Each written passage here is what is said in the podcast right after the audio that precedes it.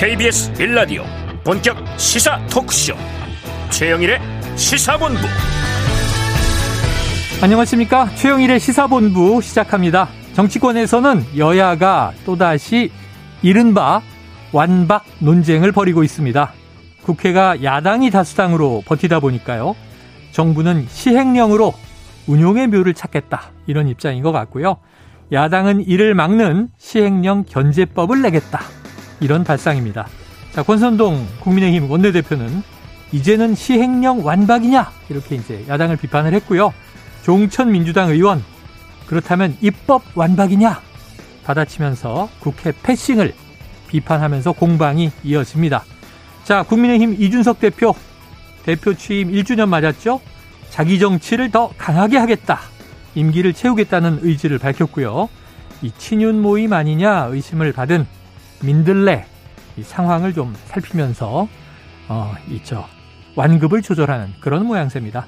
자, 선거 패인도 분석하고 혁신도 해야 하고 무엇보다 차기 리 더십을 잘 세워야 하는 민주당 수박 논란이 수박 논란이 벌어져 있네요. 자, 그런데요. 경제 위기의 먹구름은 짙어지고 있고 우크라이나 전쟁은 장기화될 것 같습니다. 화물연대 파업은 일주일째 이어지고 있죠. 자, 다들 경제가 문제다. 퍼펙트 스톰이 몰려온다. 우려에 우려를 하더니 도대체 이 문제들은 누가 해결합니까? 최영일의 시사본부 출발합니다.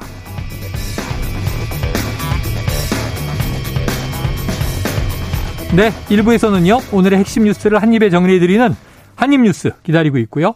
2부 10분 인터뷰, 북한의 7차 핵실험 강행 가능성 전문가 의견을 듣는 시간 갖겠습니다.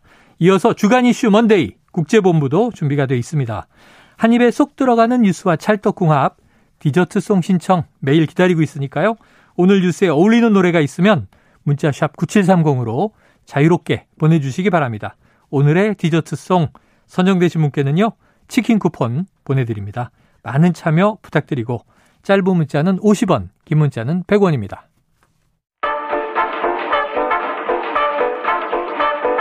최영일의 시사본부 한입 뉴스. 네, 주말 사이 쏟아진 월요일의 핵심 뉴스를 한입에 정리해 보겠습니다. 한입 뉴스 박정호 오마이뉴스 기자, 헬마우스 임경민 작가 나오셨습니다. 어서 오세요. 안녕하십니까. 자, 주말 새 뉴스가 많은데, 자, 북한은 방사포를 쐈다. 근데 이게 좀 늦게 보도가 됐어요. 네. 그런데 주말에 이제 윤석열 대통령은 내외가 함께 영화를 관람했다. 근데 이게 어떤 논란인 거죠? 그러니까 우선은 어제 북한이 오전에 방사포를 발사했는데 아, 오전에 어제 오전에 어제 오전입니다. 네. 그러니까 서해상으로 이제 발사했어요. 다섯 발 정도 되는 걸로 합참했다는 알려주고 있는데 음. 문제는 뭐냐면 이게 오전에 발사가 됐으면은 원래 이제 북한의 무력 시위 이런 게 있으면 바로 좀 보도가 되거나 어, 알려집니다. 속보로 나오죠. 합참이 뭐 이렇게 뭐 발표했다. 뭐 미상의 발사체를 발사했다 이렇게 얘기하든가. 미상의 발사체는 이제 전임 정부고 아, 예. 이번 정부는 뭐 탄도 미사일 그렇죠. 단거리 예, 예. 미사일 뭐 이렇게 좀 구체적으로 밝히죠. 속보가 뜨는데 어제는 밤 한 11시 돼서 속보가 떴어요. 어. 그래서 이게 뭔가 이 밤에도 이렇게 쐈나라고 봤더니 어제 오전에 발사포를 그 방사포를 쐈던 걸 네. 어제 밤에 이게 알려진 거예요. 언론에. 그래서 오전에 쐈지만 이게 이제 방 그 방사포기 때문에 탄도 미사일도 아니고 어, 어떻게 보면은 이게 저강도 무력 시위이기 때문에 음. 바로 뭐 언론을 통해서 알린 것도 아니고 음. 하지만은 어제 이제 안보실에서 안보 점검회를 했다. 그래서 이걸 통해서 여기에 대응하기로 의견을 모았는데 그걸 언론에 알리지 않고 있다가 언론에서 계속해서 이 발사했던 얘기가 어떻게 된 거냐 물어보니까 음. 언론에 공개를 한 거예요. 그래서 이게 좀 늦게 어, 이례적으로 공개가 된 것들은 어떻게 된 거냐라는 네네. 지적이 나온 거고요. 그리고 윤석열 대통령 내외가 어제 아, 영화를 봤습니다. 서울 시내 극장에 방문해가지고 영화를 보고 또 어제 저녁 이제 만찬 자리에 있어서 영화인들을 초청해서 함께 아, 청사 앞에서 만찬을 했거든요. 어. 만찬이 끝나자마자 어, 합참에 이 북한의 방사포 쏜 그 얘기가 알려지고 음. 또 대통령실도 우리가 이렇게 회의를 했었다라고 알려진 걸 보면서 결국에는 어, 윤석열 대통령 내외가 영화 보는 그 스케줄 또 여러 가지 그 뒤에 이어지는 만찬 스케줄까지 고려해서 일부러 늦게 알린 거 아니냐. 아, 브리핑을 좀 늦춘 거 아니냐. 네, 그런 뭐 의혹이 네, 제기가 됐습니다. 네. 오전에 방사포 한 다섯 발 정도 네. 추정되는 거죠. 발사가 있었고 자, 오후에는 대통령 내외의 영화 관람 그리고 이제 영화인들과의 저녁 모임이 있었고 합참이 처음으로 네. 요 상황을 밝힌 것은 오후 9시 정도라고 하네요. 그렇습니다. 그 이제 속보로 나온 게 한 11시 정도 되는 네. 것 같습니다. 그래서 이게 대통령의 영화 관람과 북한의 방사포 발사가 묘하게 뉴스 두 개가 꼬였네요. 네. 어떻게 뭐 보십니까? 볼 수가 있겠습니다. 근데 이게 굉장히 공교롭기 때문에 네. 뭐 언론들 입장에서는 이런 의심을 안 할 수밖에 없는 게 12시간 정도 가까이 지났을 때 이제 보도가 되기 시작한 셈이거든요. 네네. 그러다 보니까 결국은 어 합참에서 발표한 시간이 굉장히 중요한 건데 9시쯤 발표를 했습니다. 9시쯤이면 뭐냐면 대통령이 영화 관람을 하고 그 이후에 어 이게 브로커 영화 관계자들을 이제 청와대 아 저 대통령실로 이제 초청을 해가지고 만찬을 아. 하고 그 만찬이 끝나고 발표가 이루어진 겁니다. 네네. 그러다 보니까 결국에는 이게 겹치지 않도록 하기 위해서 발표 시간을 좀 조정한 거 아니냐. 아, 거기 송강호 씨가 갔나요? 네. 송강호 씨 갔고요. 이제 박찬욱 감독도 갔고요. 아, 뭐 박찬욱 감독은 아니잖아요. 브로커는. 아, 어, 근데 칸 영화제에서 아, 칸 영화제 관계자 때문에 네. 영화는 브로커를 봤는데 음. 네. 박찬욱 감독은 헤어질 결심은 아직 개봉을 안 했잖아요. 6월 말에 개봉 예정입니다. 네. 자, 그런데 이제, 이제 칸에서 수상한 분들이 주로 네, 뭐 임권택 감독도 함께했고요. 아, 아, 예, 뭐 예. 정우성 씨나 박해일 네. 배우 박해일 씨도 있었습니다. 아 그래요. 음, 그러다 보니까 이제 만찬이 끝날 때까지 기다렸다가 이제 발표를 해서 이게 두 개가 서로 겹치지 않게 하려고 한 거 아니냐.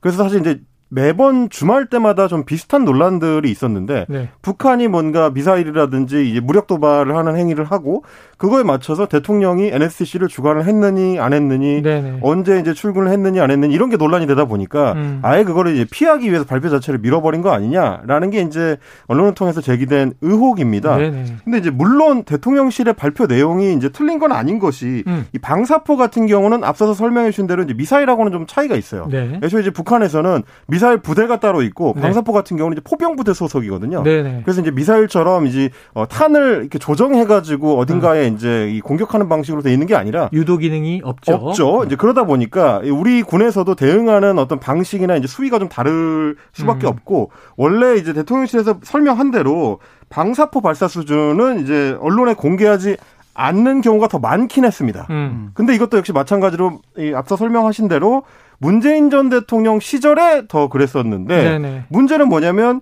어, 윤석열 대통령이 대선 후보 시절은 물론이고 당선인 시절에도 이 북한의 방사포 공격에 대해서 굉장히 좀 수위가 높은 어, 어떤 그 발언을 해왔었고 아. 문재인 정부가 제대로 대응을 하지 않고 있다고 이제 공격하는 소재로 활용을 해왔었다는 네네. 겁니다.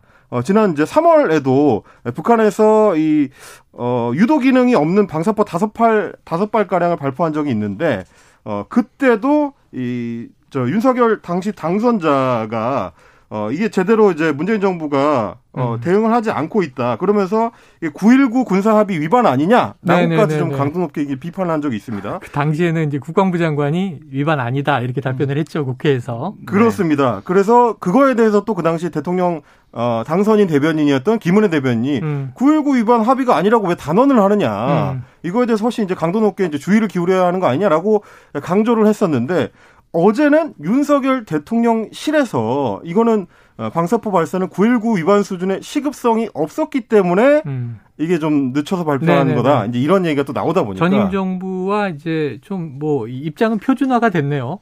네, 방사포에 네. 대해서는 그렇습니다. 그러다 보니까 이제 비판할 때는 강하게 비판해놓고 정작 자기 일이 되면은 어좀 수위를 낮추는 거냐 이제 이런 네. 이제 앞뒤가 안 맞는다는 비판이 나오는 거죠. 그래요. 뭐 사실은 뭐 휴일에 대통령 내외 그래요. 음. 칸 영화제에서 쾌거를 올린 영화 관람할 수 있다라고 봅니다. 그런데 이제 북한 도발과 꼬이면서 이전과는 다르게 발표가 많이 늦어졌다. 네. 그게 대통령이 좀 문화 행사를 음. 고려한 발표 아니냐 음. 하는 지금 이제 추측이 나오고 있는 거죠. 그런데 네. 윤 대통령 브로커 본 거잖아요. 그렇습니다. 내외가 같이 본 거죠? 네, 같이. 별점은 몇 개 줬어요? 별점이요? 그게 궁금해요.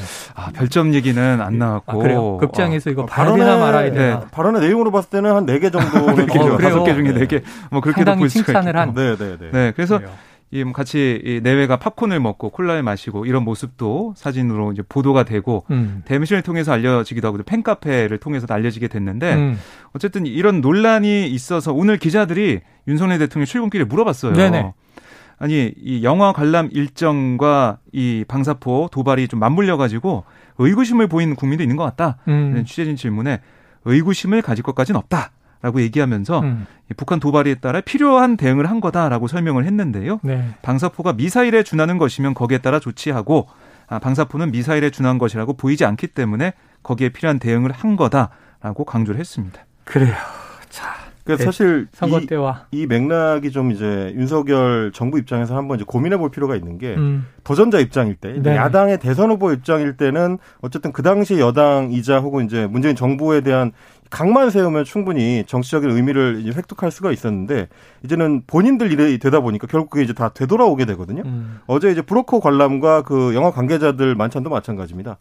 뭐 보수 언론에서는 사실 이제 어, 윤 대통령이 브로커 관람을 하기 전까지만 하더라도 당시에 문재인 전 대통령의 이제 초청 만찬하고 비교하는 기사를 많이 냈었습니다. 네네. 그때 이제 소위 이제 기생충이 어휴, 큰 호응을 네네, 받았을 때 맞아요. 관계자들을 청와대로 불러서 이제 오찬을 하면서 어 영화에 나왔던 이 짜파구리만 예, 식사를 음. 했던 그걸 두고 그 당시에 뭐 야당이었던 국민의힘 이나 혹은 뭐 이제 어 보수 언론들이 굉장히 좀 강하게 비판했었고 이번에 윤석열 대통령 같은 경우는 직접 극장에 가서 이제 관람하는 식으로 하기 때문에 음. 다른 행보다라는 점을 강조를 아, 했는데 네네. 막상 이제 뚜껑을 열고 봤더니 어, 윤 대통령 부부가 네. 영화를 관람하는 거는 별도 행사였고, 어. 결국은 영화 관계자들을 대통령실로 불러서 만찬을 하면서 격려하는 방식은 거의 똑같이 이제 운영이 된 거죠. 네네. 그런 걸 보면 결국 전 정부를 비판하는 것과 그걸 실제로 운영하는 게 상당히 차이가 있다는 거를 이제라도 좀 인식하고 대통령이나 혹은 대통령실에서도 전 정부하고 비교하는 방식으로만 국정 운영을 하려고 하는 태도를 다소 좀 이제 바꿀 필요가 있다. 네. 이런 생각은 좀 드는 알겠습니다. 주말이었습니다. 자, 국민들이 납득되는 방식 제일 중요한 건 그 대목일 것 같고요.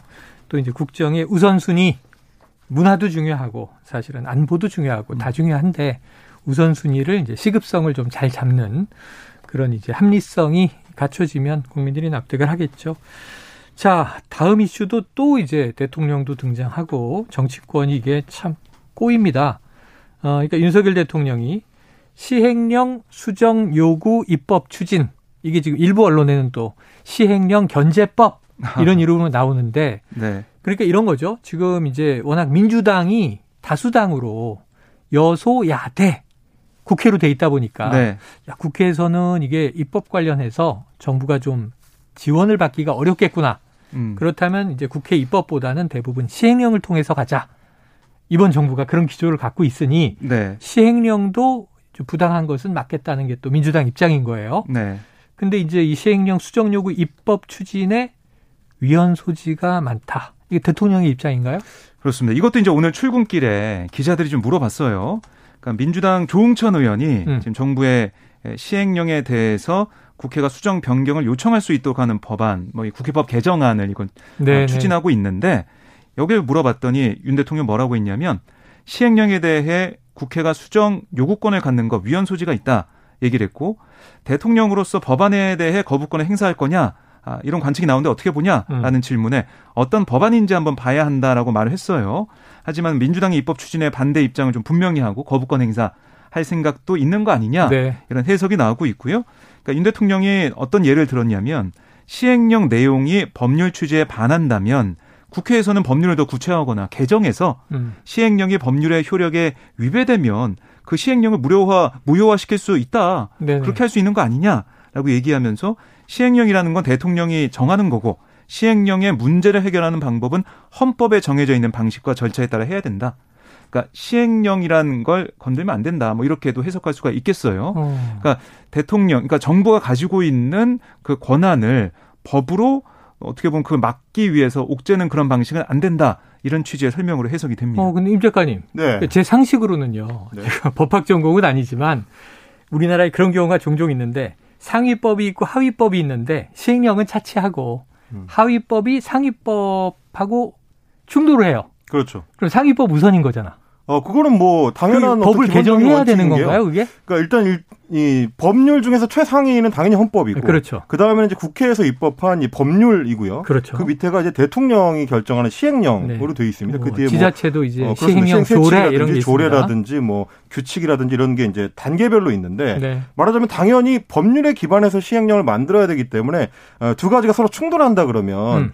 시행령을 바꿔야 되는 게 원칙이죠. 그렇죠. 그런데 문제는 뭐냐면 네. 시행령과 법률이 충돌하는지 여부를 누가 결정할 음. 것인가 하는 겁니다. 어. 그러니까 이제 대통령 입장에서는 법률이 입법이 돼가지고 그게 넘어와서 구체적으로 어떻게 시행할지를 결정하는 건 행정부기 때문에 음. 우리는 법률의 취지에 맞춰서 시행령을 조금 바꾼 거다. 음. 원 취지에 맞도록 바꾼 것이다라고 음. 주장을 했을 때 충돌하지 않는다. 그렇습니다. 때. 충돌하지 않는다고 주장을 해버리면 국회 입장에서는 여기에 개입하기가 상당히 어렵고 어. 만약에 그걸 이제 바꾸려면 어, 입법을 더 정교하게 해서 아예 네. 이제 시행령을 다시 이제 틀어막는 방식으로 대응을 하거나 어. 아니면 뭐 헌법 소원 같은 이제 이 별도의 절차를 진행하거나 네. 해야 되는데 시간이 오래 걸리고 쉽게 대응이 어려운 거죠. 그러다 보니까 이제 조홍천 의원이 아예 이제 입법을 하려고 하는 음. 건데 이것도 역시 마찬가지로 어, 윤석열 정부가 또 하나의 이제 난맥상에 봉착하기가 쉬운 것이 뭐냐면 음. 2019년으로 돌아가 보면 네. 똑같은 논란이 있었습니다. 네네. 그 당시에 이제 문재인 정부를 향해서 국민의힘의 전신이었던 야당에서 시행령 정치를 한다라는 어. 비판을 했었고요. 뭐 2천여 개에 달하는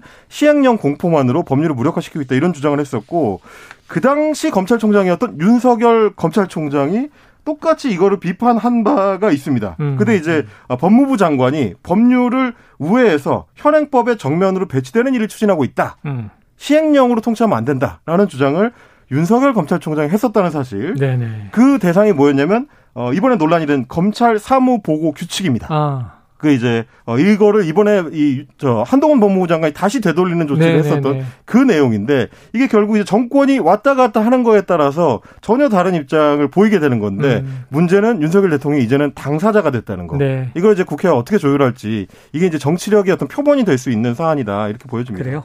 위헌에 대해서도 헌법 가치 수호에 대해서도 일관성이 필요하다. 자, 이건 또 국민들이 판단해야 될 내용인데, 어우, 임 작가님 설명이 너무 명쾌해서 네. 딱 정리가 귀에 쏙 들어왔습니다. 자, 그런데 지금 이 김건희 여사, 그럼 이제 주말에는 대통령과 브로커 관람을 했고, 오늘은 봉화마을에 간다고요? 네, 오후에 노무현 전 대통령 묘소를 참배하고 음. 또 권양숙 여사를 예방할 걸로 지금 알려지고 있는데요. 아, 이거는 김건희 여사의 이제 단독 행보네요. 그렇습니다. 음. 아, 그래서 오늘 또 기자들이 윤 대통령한테 이 사안에 좀 물어봤어요. 네네. 김건희 여사가 봉화마을에 가는데 어떤 메시지를 전달하는지 또, 어, 김 여사의 공개활동 신호탄으로 보면 되는지 궁금하다. 네. 또 이 김 여사한테 메시지를 전달한 게 있냐? 이렇게 물어봤더니, 어, 윤 대통령이 뭐 이렇게 매사를 어렵게 해석하냐. 작년부터 한번 찾아뵌다고 하다가 시간이 좀 안 맞고 해서 이번에 일정이 조율돼서 가는 거다. 음. 이렇게 설명을 했습니다. 네. 그러니까 이게 너무 기자들이 해석에 해석을 더하니까 그렇게 볼 일은 아니다. 그리고 뭐 이걸 통해서 공개 행보를 본격적으로 한다라고 해석하는 것도 꼭 그럴 필요 없다. 라고 얘기한 걸로 풀이가 되고요. 네. 또 사실은 오늘 일정이 비공개로 추진되려고 했던 걸로 알려지고 있어요. 음. 근데 이게 좀 알려졌고 그래서 환담 내용은 비공개로 하겠다라고 조심스럽게 대통령실 얘기하고 있는데 오늘 이 아, 예방 아, 일정이 어떻게 좀 진행되는지 봐야 될 것 같고 네. 또 조만간 경남 양산 평산마을도 방문해서 문재인 전 대통령 부인 김정숙 여사도 만난다. 어, 이런 관측도 나오고 있어요. 네, 뭐 15일에 만난다는 얘기도 있는데 이거는 대통령실에서 확인해 주진 않고 있습니다. 그래요. 현직 음. 대통령의 부인, 과거엔 영부인이라고 불렀는데 어쨌든 여사가 전임 대통령 부인과 회동을 할 수는 있는데 네. 그런 사례들이 있는지 좀 기억이 가물가물하네요. 있습니까? 어, 제 기억에도 이렇게 언론에 공개를 하면서 이제 차례차례 방문하는 식의 행보는 네네. 잘 기억이 안 나는 거 보니까. 보통 행사에서 만나죠. 네. 권양숙 뭐. 여사는 이제 취임식에 건강 이유로 못 오긴 했습니다만. 그렇죠. 이제 이런 식의 이제 언론에 공개되는 공식 예방이라는 거는 사실 이제 정치적 행보에 가까운 거라서 음. 뭐 기존의 영부인들 같은 경우는 행사 형식으로는 많이 해도 직접적으로 이렇게 방문하는 경우가 있었나 싶긴 한데 지금 이제 윤 대통령 입장에서는 이게 그냥 어, 그동안 이야기해왔던 거를 실천하는 단계다라고 이제 해명하는 것 같은데 네. 어, 여기에 대해서는 조금 더 대통령실 내부적으로 좀 정리를 해서 국민들한테 좀 발표를 했으면 음. 좋겠다 싶은 것이 이 예방하는 이 행보는 어쨌든 영부인으로서의 행보라고 봐야 되거든요. 근데 이제 대통령 후보 시절에 윤석열 대통령이나 그 당시에 이제 캠프가 약속했던 건 사인으로서의 김건희 혹은 배우자로서의 김건희인 것이지 영부인으로서의 어떤 공적 행보, 공적 행동을 주로 하지는 않겠다라는 약속을 했던 바가 있습니다. 네 그러다 보니까 이제 영부인이라는 호칭도 사용하지 않겠다고 했었던 거고 네.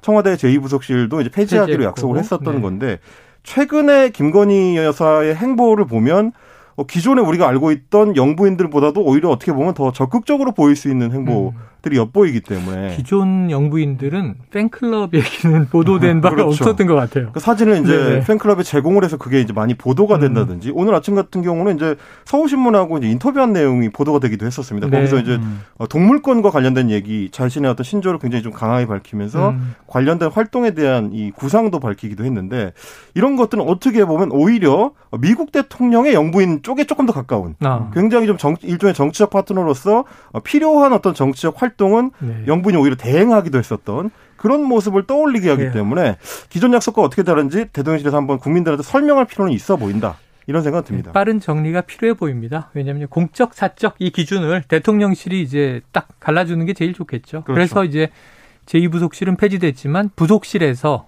이 대통령 부인 김건희 여사 관리도 할 것이다. 음. 심지어 이제 지금 만들어지고 있는 대통령실 5층 현재 쓰고 있는 임시 집무실을 네.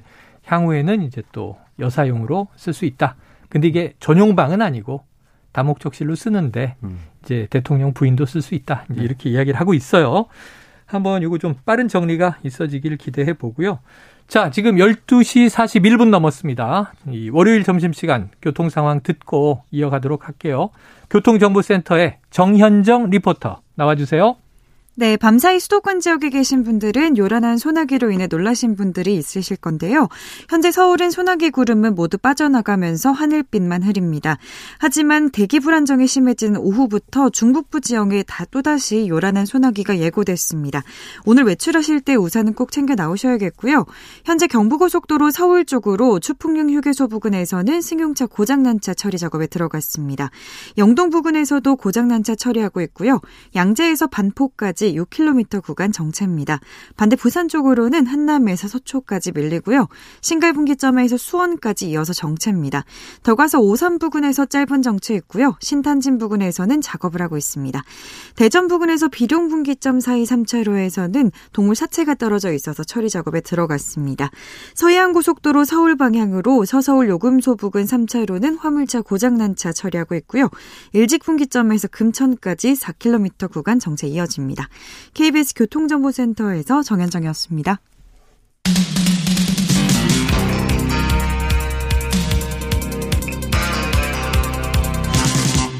최영일의 시사본부. 네, 자 전임 정부의 비리를 과연 수사할 것인가? 자 검찰이 산업부 블랙리스트 관련해서 백운규 전 산업부 장관에 대해서 구속영장을 신청했다. 그럼 상당히 근거를 확보한 건가요? 네, 그렇게 볼 수가 있겠습니다. 서울 동부지검 형사 6부가 아, 이렇게 구속영장을 청구했는데요. 아마 이르면 내일 서울 동부지법에서 영장 실질 심사가 열릴 예정이에요. 그러니까 그동안 검찰이 수사를 해왔던 부분이 바로 이제 백운규 전 장관이 이 장관의 이 어떻게 보면은 이 권리 직권 남용을 통해서 후임 기관장들을 뭐 사직서를 받는 네. 그런 모습이 있었다 혐의를 받고 있고요. 또 후임 기관장들을 임명할 때 인사에 개입했다는 진술 이걸 사표를 낸 일부 기관장들부터 검찰이 확보했다 음. 이렇게도 알려지고 있습니다. 아, 물론 이 백 전 장관은 검찰 조사에서 법과 규정에 따라 인사를 했다. 또 청와대가 개입했는지 이런 질문에 그렇게 지시받고 움직이지 않았다 이렇게 답변을 했습니다. 음. 하지만 지금 검찰 쪽, 법, 법조계 쪽 얘기를 들어보면 이렇게 검찰이 수사를 전방위적으로 하고 또 영장을 청구한 데는 상당 부분 좀 자신감이 있다라고 좀 풀이가 되고요. 네. 더 나아가서 청와대 개입이 없다라고 백 전 장관 얘기를 했지만 오히려 이 얘기를 깰 수 있는 어떤 논리적인 아니면 구체적인 자료도 있는 게 아니냐 이런 얘기도 법조에서 나오고 있어요. 네. 결국 이게 백 전 장관의 구속영장 청구 또 구속 이후의 수사로만 국한되는 게 아니라 청와대 고위 인사로까지 뻗어나갈 수 있는 게 아니냐 이런 관측도 나오고 있습니다. 네, 그러다 보니까 이제 뭐 한동훈 법무부 장관 혹은 뭐 검찰이 지금 검찰총장이 공석이에요. 그렇죠. 칼을 빼든 것 아니냐 이런 이제 해석들이 나오는 것인데 하나는 이제 탈원전 이슈가 있고 요건 그와 다르게 네. 산하 기관장을 이제 임기 전에 내쫓으려고 했다. 근데 음. 환경부 장관은 전임 정부에서 이미 실형을 똑같은 혐의로 선고받았단 말이죠. 자, 임 작가님. 네. 구속될까요? 구속 여부는 뭐 저희가 여기서 된다 만다를 논하기가 살, 상당히 좀 어려운 것 같긴 해요. 네. 왜냐하면 이전에도 이제 관련 그 혐의를 가지고 구속영장을 청구했을 때 그때는 이제 기각이 됐었는데 기각이 적이 있죠. 이번에 이제 새로 또 압수수색을 해서 추가로 뭐 추가로 새로운 증거가 나왔다고 하면 뭐 이게 법원에서 어떻게 판단할지를 좀 지켜봐야 되겠습니다만 다만 이제 이번에 구속영장 청구가 뉴스가 돼서 그렇지 실제로는 대통령의 윤석열 대통령이 당선되고 나서부터 그 직후부터 이제 검찰이 굉장히 이 사건 수사에 속도를 내기 시작한 거는 맞거든요. 음. 그러다 보니까 백운규 전 장관뿐만 아니라 이제 다른 부처들에 대해서도 지금 전방위로 이제 수사가 좀 진행되고 있는 걸로 알려져 있습니다. 만약에 이 사안이 조금 더 커진다면 아마 이제 본격적으로 선거철이 끝난 이후기 때문에 음. 올 하반기 이후부터는 전 정권에 대한 수사, 사정 정국으로 이제 사안이 좀 옮겨갈 가능성도 있다. 거기서 이제 한동훈 전 장관, 아, 한동훈 장관이 상당한 좀 어떤 영향력이나 내지는 이제 그런 어떤 존재감을 보여줄 것으로 보인다. 이 정도만 지금 전망이 가능할 것 같습니다. 네, 한번 지켜봐야 될 것 같습니다. 이거 대선 과정에서도 이 정치 보복이냐 아니냐. 그런데 음. 또 이제 비위가 있다면 수사하는 게 원칙 아니냐라고 네. 하는 답변 단계 있었죠. 자, 이번에는 정치권으로 가보죠. 먼저 야당, 민주당. 지금 이제 우상호 혁신비 비대위 체제가 세워져 있는데, 어, 지금 이제 주말 사이에 우상호 위원장이 언론 인터뷰를 했어요. 육성을 좀 듣고 이야기를 이어가겠습니다. 지금 인생 문제, 또 경제 위기, 또 여러 가지 안보 불안 등 각종 현안들이 산적해 있습니다. 국회를 정상화해야 합니다. 국회를 정상화하기 위한 정부 여당, 특히 여당의 양보안을 먼저 내놓으십시오. 제가 기억하기로 법제사법위원회가 그냥 평범한 상임위로서 역할을 한다고 하는 전제하에서 법사위를 양보한다는 그러한 합의에 있던 것으로 기억합니다. 법사위의 위상을 바꿔주든지 바꿀 생각이 없으면 의석 비리에 따라 법사위를 양보하든지 권성동 대표의 입장 변화를 촉구합니다. 네, 지금 들으신 얘기는 우상호 위원장이 오늘 비대위에서 한 발언입니다. 주말 사이에 이제 기자간담회도 있었어요. 하지만 지금 이야기 주로 법사위 관련해서 국회 원구성 문제를 푸는 것에 대한 이야기는 오늘 이야기다. 이렇게 정정을 해드리고요. 자, 그래서 네. 핵심 내용은 어떻게 정리됩니까? 그러니까 오늘 이제 비대위의 첫 회의였습니다. 그래서 첫 일성이 좀 중요했는데 음. 여당을 향해서 양보를 촉구하는 모양새예요. 음. 그러니까 지금 국회가 공전하는 상황 이거는 정부 여당의 책임이 있다라고 음. 얘기를 한 거고요. 그러니까 왜 이런 얘기를 했냐면 사실은 지금 국회를 향한 원성이 자자합니다. 네. 특히 화물연대 파업 이어지고 있는데 경제가 힘들어하는데 국회가 안 열려서 일몰제 해결 못하는 거 아니냐 이런 비판도 있고 또 인사청문회도 못 하고 있어요. 음. 국회가 지금 안 열려가지고 이런 문제들 아, 이 어려운 국가 상황 안보 문제도 불안하고요. 국회가 일도 안 하는 게 어떻게 된 거냐 비판이 쇄도하고 있거든요. 네. 그러니까 우상호 위원장이 일성으로 국회가 못 열리고 있는 것은 정부 여당 탓이다. 여당 책임이다라고 얘기를 한 거예요. 그리고 아까 들으신 것처럼 법사위 문제가 걸려 있지 않습니까? 그렇죠. 국민의힘은 법사위원장 내놓기로 약속했는데 왜 안 내놓냐 이 얘기를 하고 있는데 우상호 위원장은 아니 이게 법사위원장 이 법사위가 평범한 상임으로 역할을 한다는 전제하에 법사위원장을 양보하겠다고 한 거다. 음. 전제가 지금 어이 해결이 안 됐는데 어떻게 그 약속을 지키라는 거냐라고 아, 여당의 책임. 여당이 그럼 법사위 개혁에 대해서 혁신에 대해서 합의하고 그렇게 만든 다음에 법사위원장을 가져가든지 해라. 라고 공을 여당에 넘긴 그런 모습입니다. 네. 자, 체계자구 심사만 하고 옥상옥 역할 하지 마라. 하는 얘기는 쭉 나왔었죠. 상당히 좀 노련한 어떤 대응이라고 볼 수 있는 게 네. 그동안 이제 법사위원장 자리를 어떻게 할 거냐를 두고 어 여야가 이제 줄다리기를 할 때 상당히 무게추가 이제 국민의힘 쪽으로 기울어 있었습니다. 음. 왜냐하면 이제 국민의힘에서 계속 주장해 왔던 거는 작년에 이미 합의를 했던 거니까 네네. 합의했던 내용을 지켜라, 약속을 지켜라라는 이제 논지였거든요. 거기에 대해서 이제 단순히 이제 견제할 역할을 위해서 이제 법사위원장이 필요하다고 하면 국민들 입장에서는 약속을 안 지키는 걸로 이제 보일 수가 그렇죠. 있는 거라 뭐 지난 주말에도 사실 SBS를 비롯해서 이제 몇 개 그 언론사에서 여론조사를 했는데 거기서도 대체로 민주당이 이제 법사위원장을 양보해야 된다는 쪽의 음. 의견이 더 높게 나오는 결과가 나왔어요. 그러니까 지금 이제 여론전에서 밀리고 있었다는 얘기인데 우상호 위원장이 들고 나온 거는 작년 7월에 있었던 여야 합의 그 자체입니다. 네. 그러니까 이제 국민의힘이 합의를 지키라라고 주장을 하고 있으니까 국민의힘도 먼저 합의를 지켜라 이렇게 음. 나온 건데 그 당시 합의했던 내용이 뭐냐면 어, 김기현 국민의힘 원내대표하고 이제 윤호중 더불어민주당 원내대표가 그 당시에 이제 합의를 했는데 법사, 아, 법사위원장을 비롯해서 이제 상임위원장 자리를 민주당이 11개, 이제 국민의힘이 7개를 가져가기로 네네. 하고 대신에 법사위의 기능을 어, 체계 작구 심사에 국한을 하고 본회의에 부의될 때까지 법률안이 부의될 때까지 체계 잡고 심사 기간 자체를 지금의 120일에서 60일로 단축한다 이런 내용이 담겨 있었습니다. 음. 그러니까 결국에는 뭐 아까 이제 박 기자님께서 설명해 주신 것처럼 법사위의 기능을 상원 역할을 하는 지금의 역할 말고 실제 원래 역할에 이제 부합하도록 바꾼 뒤에 법사위원장을 준다라는 합의안이었기 네. 때문에 그걸 지키라고 하면 이제 국민의힘 입장에서도 여기에 답을 하지 않을 수가 없는 네. 이야기를 꺼내는 거죠. 그런 차원에서 이제 우상호 위원장 입장에서 할 수 있는 얘기를 했다. 예. 뭐 이렇게 볼 수 있을 것 같습니다. 그동안은 뭐 법사위원장을 여가 같냐, 야가 같냐였지만 딸려 있는 조건이 있었다. 그걸 지키고 전체적으로 가져가셔라. 자, 이제 또 여당의 입장이 나오겠죠. 그건 내일 한번 저희가 알아보도록 하겠습니다. 자, 이 이준석 그 국민의힘 대표도 지금 취임 1년이 이제 됐어요. 네. 지금 이 기자들하고 간담회 한 것 같은데 어떤 메시지가 나왔습니까? 네, 이제 취임 1년, 그러니까 앞으로 이제 임기가 1년 남았습니다. 절반 지났죠. 네, 지금까지는 큰 선거를 치르느라 내 정치, 내 색채를 못 보여줬는데 앞으로는 내 정치, 나의 색깔을 보여주겠다. 이렇게 좀 음, 해석할 수가 있겠어요.